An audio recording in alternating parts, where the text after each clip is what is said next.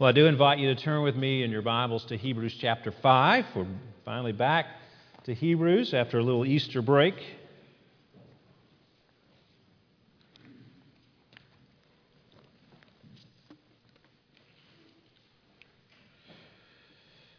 You know, the last time we were in Hebrews, we, uh, the writer of Hebrews introduced a topic to us uh, the, the, the, that Jesus is the great high priest. He's going to continue that topic in, in uh, the next chapter, chapter 7. Um, but this is a parenthesis in, the, in his argument. This is a little pause. He goes off track a little bit, and he directly addresses the people uh, that, to whom he's writing. And he gives us here, as he's talking about in the midst of this discussion of Jesus the high priest in the, in the line of Melchizedek, he breaks from that to give us one of the strongest warnings in Scripture. It's a very solemn passage that we have before us and, and one that's somewhat controversial. But I hope to just slice through all that and get us to the place where we can take something home from this that would really encourage and help us in the Christian life. Well, let's hear God's word from Hebrews 5:11 through 6:12. About this, we have much to say. As I said, he was, he's, he's talking about Jesus being the great high priest. About this, we have much to say, and it is hard to explain since you have become dull of hearing. For though by this time you ought to be teachers, you need someone to teach you again the basic principles of the oracles of God. You need milk, not solid food. For everyone who lives on milk is unskilled in the word of righteousness since he is a child. But solid food is for the mature, for those who have their powers of discernment trained by constant practice to distinguish good from evil. Therefore, let us leave the elementary doctrine of Christ and go on to maturity, not laying again a foundation of repentance from dead works and of faith toward God and of instruction about washings, the laying on of hands, the resurrection of the dead, and eternal judgment. And this we will do if God permits. For it is impossible in the case of those who have once been enlightened, who have tasted the heavenly gift and have shared in the Holy Spirit, and have tasted the goodness of the Word of God and the powers of the age to come, and then have fallen away, to restore them again to repentance, since they are crucifying once again the Son of God to their own harm and holding him up to contempt.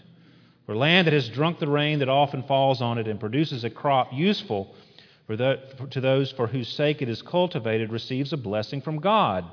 But if it bears thorns and thistles, it is worthless and near to being cursed, and its end is to be burned.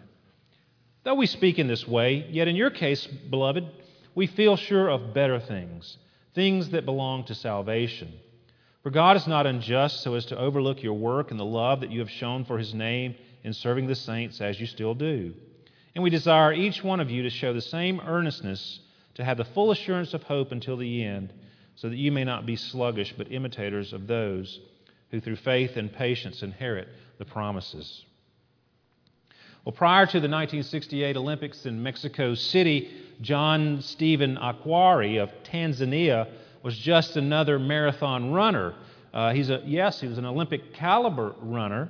Uh, he had won marathons in, in Africa. He easily qualified for the Olympics.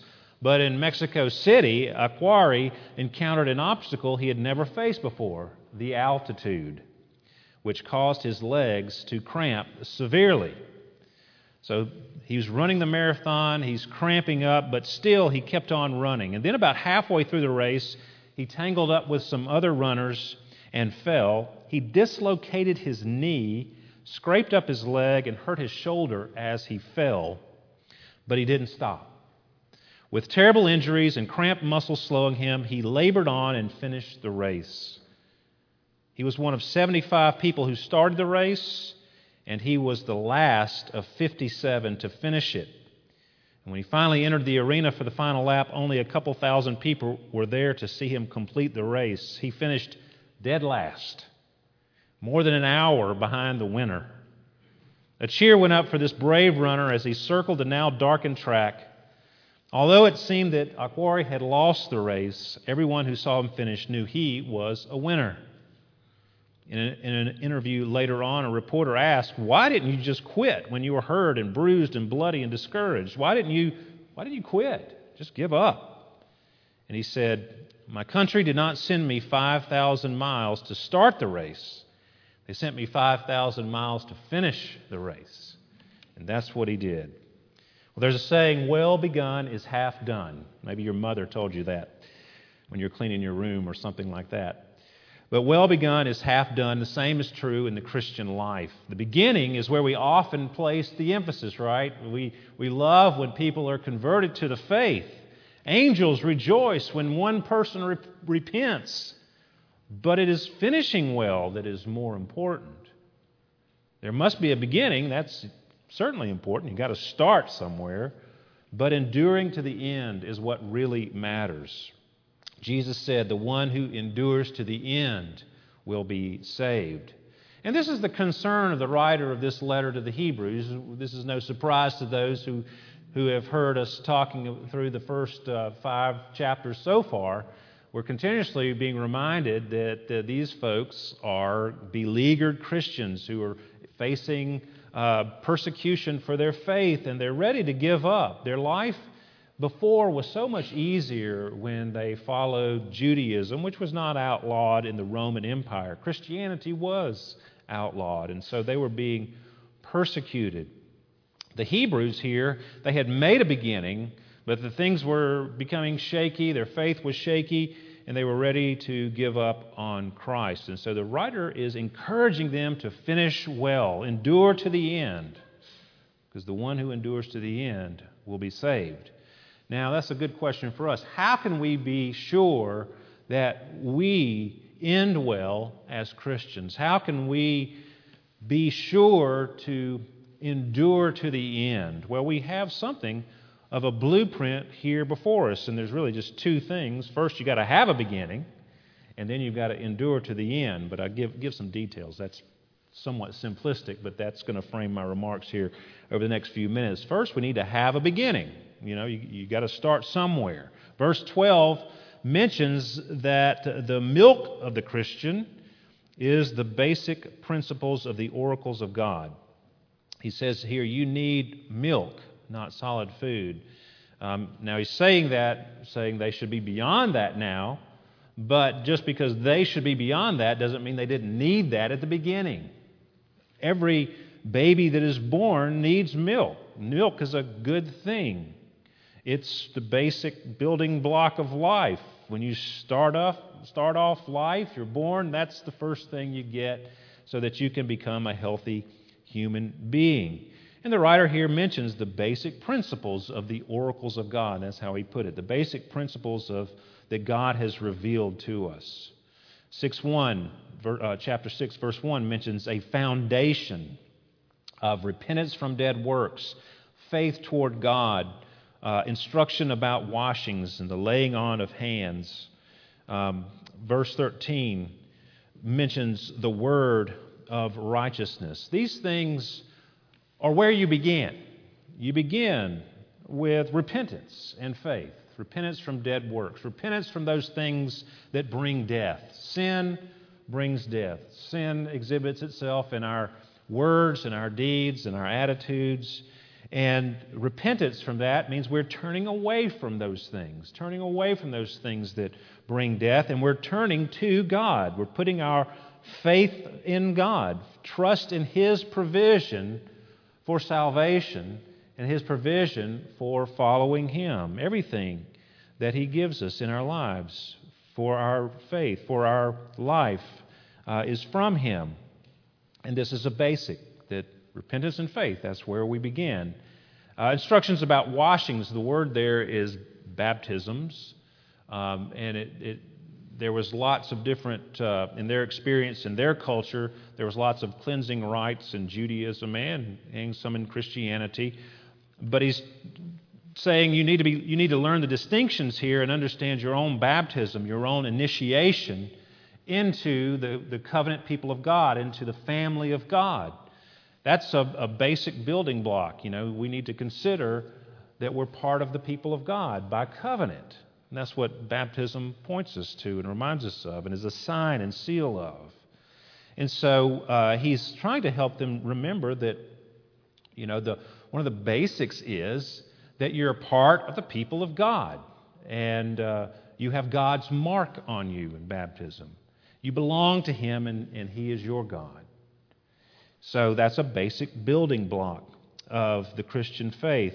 Laying on of hands uh, is another thing that would have probably, this is hard to understand because there's so many times and when you would lay hands on people to, uh, to ordain them to office. We'll have officer elections here in a, probably a month or so, a little more than a month. And uh, we'll lay hands on those elders and deacons to ordain and install them here as officers in the church. They're set apart for something for God. Uh, another uh, reason for laying on of hands in, in that time period was to be uh, uh, confirmed in the faith when, when children were brought up in the, in the faith and been baptized. The next step was to have the elders lay hands on them and bless them. And, uh, and there are other reasons, healing. But to understand God's anointing, God's blessing, this is a basic building block of the Christian faith.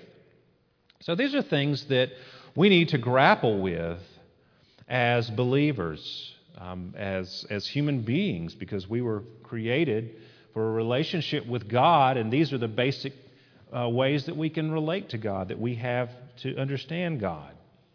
And the doctrine of Christ's priestly work is based upon these conceptions. That's solid food of the mature believer comes from those basic building blocks. So, yeah, to grow, a human being must have milk, but eventually solid food is introduced. Now, it doesn't mean you stop drinking milk? I don't really like milk, but you know, you get the point. Adults drink milk too. We need to be nourished uh, in the things that we eat and drink, and we still eat the same kinds of food that we did when a ba- as a baby. It's just not pureed. Um, you know, it's presented to us in a in a more solid form. So, as adults, uh, we don't throw away the foundational truths, we build upon them as, as, as Christians. We have the basics, but we build upon those things. We don't throw them away. But we have to have the beginning, we have to have the foundation. You know, we, we, have, we have to start somewhere. Do you have that foundation? Have you made, have you made a beginning in the Christian life? There are people who have been in church their entire lives, but they have never made a real beginning in the Christian life. See? Have you repented from dead works? Have you turned from sin to the Lord? Have you put your faith in the Lord? Are you continuing to repent from dead works? Are you living day in and day out, trusting in the Lord and his promises to you and, and His word that He's given to you and living in light of it? Are you living in light of your baptism? That you are in a covenant relationship with the Lord and His people? Does that matter to you? Is your relation in the family of God important to you? That was more important to Jesus than His own physical family. He said, These are my brothers and sisters in the body of Christ, in the church. And are you living in the light of eternity? He talks about uh, judgment and, and resurrection from the dead and judgment. Living with an eternal perspective on things, that one day we will have to stand before the judgment seat. Uh, this, this life as we know it is not all there is. If you're a believer, you're going to rise from the grave and you're going to have a glorified body in the new heavens and new earth and live an eternity there. Does that matter to you in the way that you live today? Are you looking forward to that? Because when you think about that, living with that eternal perspective, makes things not so important or so devastating in this life. You know, Paul was able to say, these light and momentary afflictions are laying up for us, and the, the eternal weight of glory. You know, these, and he was stoned and left for dead and shipwrecked and beaten and thrown in prison, and he calls those things light and momentary troubles, momentary afflictions. Because they are in light of eternity. It's a brief period of time, our, our lives, even if we live to 100 years or more. That's a speck in the grand scheme of things when you think eternally. So these are the things that are basics to the Christian faith. Have you started there? That's the question. Have you made a beginning in the Christian life? But he says we need to move on from that, build upon that. Verse 1 of chapter 6 Therefore, let us leave the elementary doctrine of Christ and go on to maturity. So, elementary doctrine of Christ means the first word of Christ. Um, repentance, that's that repentance from dead works and faith towards God. Those are the foundational truths upon which we are to build. They're not destinations we have reached and are now leaving behind, but they're foundational truths that we're to build on. See? And, and think about it this way a baby has to have someone feed it when it is born, it's, it's totally helpless. But at some point, it also learns to feed itself. It learns how to use a spoon and then a fork and so forth. And eventually can throw a knife in there. As an adult, I often have others serve me food, and I gratefully take it in. And uh, I've also learned to cook for myself. So when someone comes to faith in Christ, yes, at the beginning, they need to be spoon fed. They need someone to teach them the basic doctrines and help them to understand what it means to walk with Christ. But at some point, they also need to learn to come and get fed from worship and hearing the word proclaimed and coming to Sunday school and Bible studies and hearing it taught and that is going to someone's house and eating a meal. But they also need to learn to feed themselves. They need to, they need to, you need to spend time reading the Word and praying to the Lord on your own. That is how someone makes a beginning and builds on the foundation. There's means of grace, things that God has given to help us grow as Christians. So make a beginning and build upon it by being fed, going to where they're feeding people, church, feed yourself in the Word and in prayer. So that's the beginning. Have a beginning. Repent, turn to the Lord, relate to His people in covenant, and have an eternal perspective on things, the basics of the Christian life. But endure to the end. Are you building on those things? And that's the second thing. And how do we endure to the end? There's a couple of things to watch out for here, and that's really the thrust of this passage. It's a warning passage. And the first thing we see here is to beware of sluggishness. Now, Jesus told the parable of the four soils. Now, as I told you before, this is a kind of a controversial passage. It's a little hard to understand, but we should let Scripture interpret Scripture for us here. And Jesus told the parable of the four soils and you know, a sower farmer went out and he sowed seed. Some fell on a the the rock, the path that was trodden, and the wagons had gone over it, and it was hard packed soil, and the seed just sat on top of it, and the birds came and took it away. These are people that just don't even hear it. They may have heard somebody talk about the the Bible or, or Christ or the gospel, and but it just goes in one ear and out the other, and they makes no impact at, at all. But then the two others uh, in, the, in the middle of his parable, one sown on rocky ground, one sown amongst the thorns. Uh, the rocky ground can't get too much root. So when the heat of the day, which is persecution and the difficulty of the Christian life comes, they fade and wither and die. Their faith does not take root. And that's what these Hebrews were, what was happening to them. They were uh, on the verge of becoming rocky soil Christians. They they were not enduring in the heat of the persecution. We're more likely to be the ones sown among the thorns. They are those who hear the word, but the cares of the world, the deceitfulness of riches, and the desires for other things enter in and choke the word, and it proves unfruitful. Are you more concerned about the things of this world than you are about the things of God? That's what a, a thorny soil Christian is. And then finally, Jesus talks about those who are sown amongst the good soils. They hear the word, accept it, and it bears fruit 30, 60, 100 fold. And that's what we want to be like. So we, we need to really be on the lookout for being thorny soil Christians and in our increasingly hostile environment in which we live, rocky ground Christians. And that's what he's warning against here, I believe.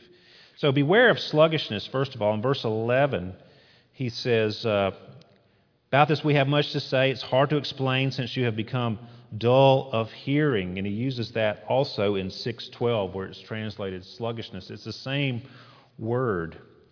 Uh, they, they are apathetic. Um, they're, they're not being diligent or vigilant or taking the time to wrestle with these things, with Christianity and the claims of Christ and what it means for their lives. These things uh, uh, have, are not as important as being comfortable, as fitting into the world, uh, they're not as important as accumulating wealth and security and bank accounts and those sorts of things. Other things have become more important to them, and so they have become sluggish and dull of hearing to the things of God. If you look at 512, they're described as they ought to be teachers by this point, but they need to be taught again and again these basic principles they still aren't really appropriating those things into their lives, and it's not making a difference. They don't understand how the gospel applies to their lives. Maybe they've identified with the church and even Christianity, they attend, but it's just not sinking in. They're not growing, they're just hanging on. If we're not in a place where we're, if we, if we are in a place where we're not hungering to grow in our understanding of the gospel and especially how we live in response to that gospel, well, we are in a dangerous place. We need to be aware uh, of, of the danger that we're in.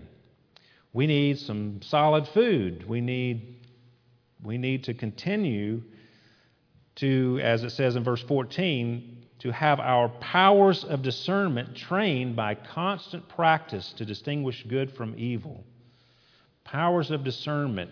Uh, how do we understand things? Trained, it comes from the word for gym, gymnasium, gymnazo is the Greek word there.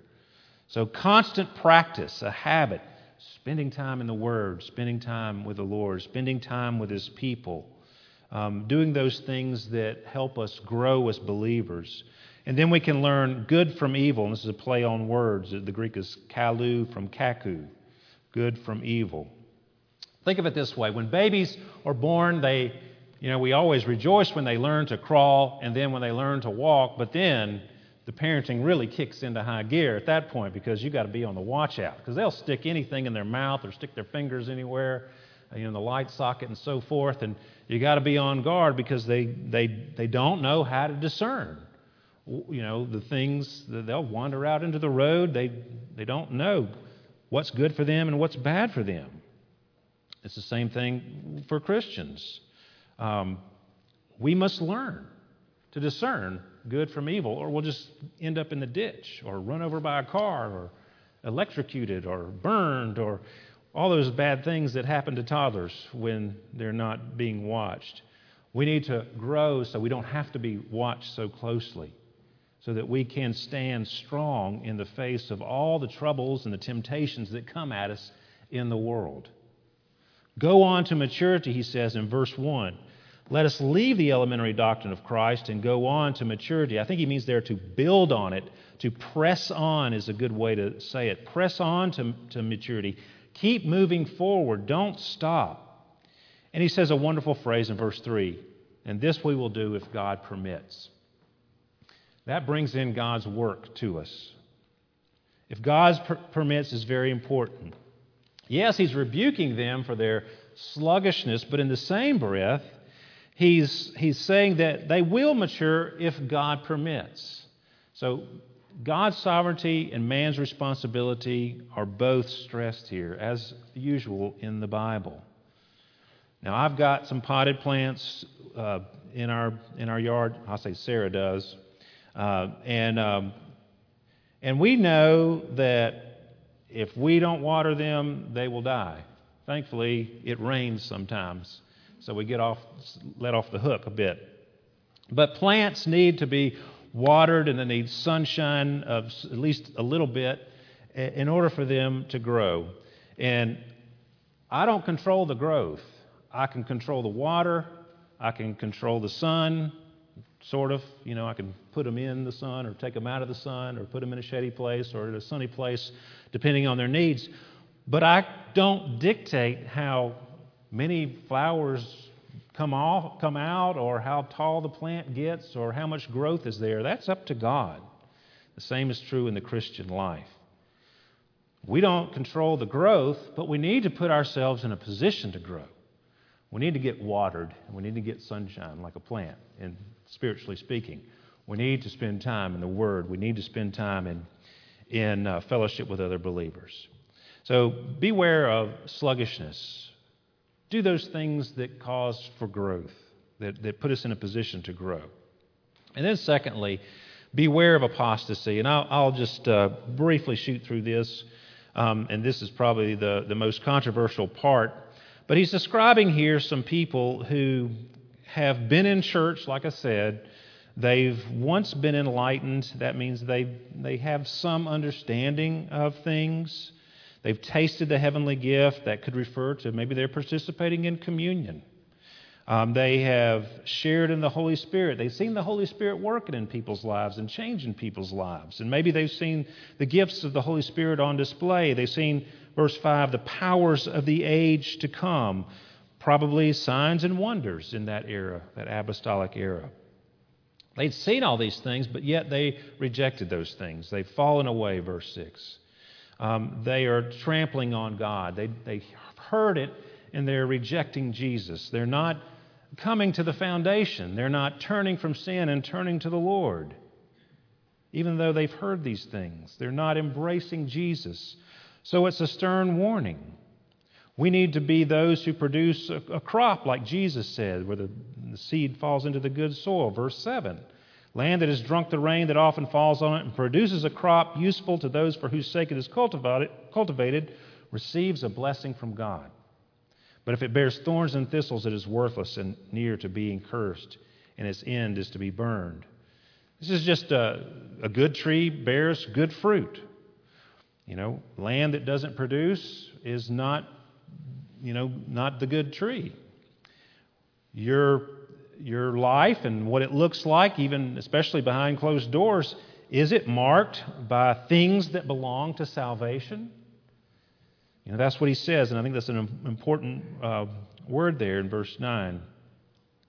Though we speak in this way, you know, warning them sternly about falling, falling away, yet in your case, beloved, we feel sure of better things, things that belong to salvation. Those people who fall away show by their actions things that do not belong to salvation. They show by their fruit that they don't have salvation. What are the things that belong to salvation? It's repentance, faith, trusting the Lord, living in light of eternity, living in relation to God's people in God's kingdom. But these people were marked by a life that was shown uh, their work, their love, serving the saints. That was the fruit that was coming out in their lives. So, in conclusion, verse 11 show the same earnestness, eagerness, devotion to have the full assurance of faith to the end. You know, put yourself in a position continuously, be faithful to do that. Not be sluggish, not be apathetic about these things, but put yourself in a position to grow and flourish in the Christian life. And, and that's the way that you can have assurance. I have a poem to end on. It's a little lighter from this heavy subject. Two frogs fell into a can of cream or so I've heard it told. The sides of the can were shiny and steep, the cream was deep and cold. Oh, what's the use? croaked number one. Tis fate, no help's around. Goodbye, my friends, goodbye, sad world. And weeping still, he drowned. But number two, of sterner stuff, dog paddled in surprise, the while he wiped his creamy face and dried his creamy eyes.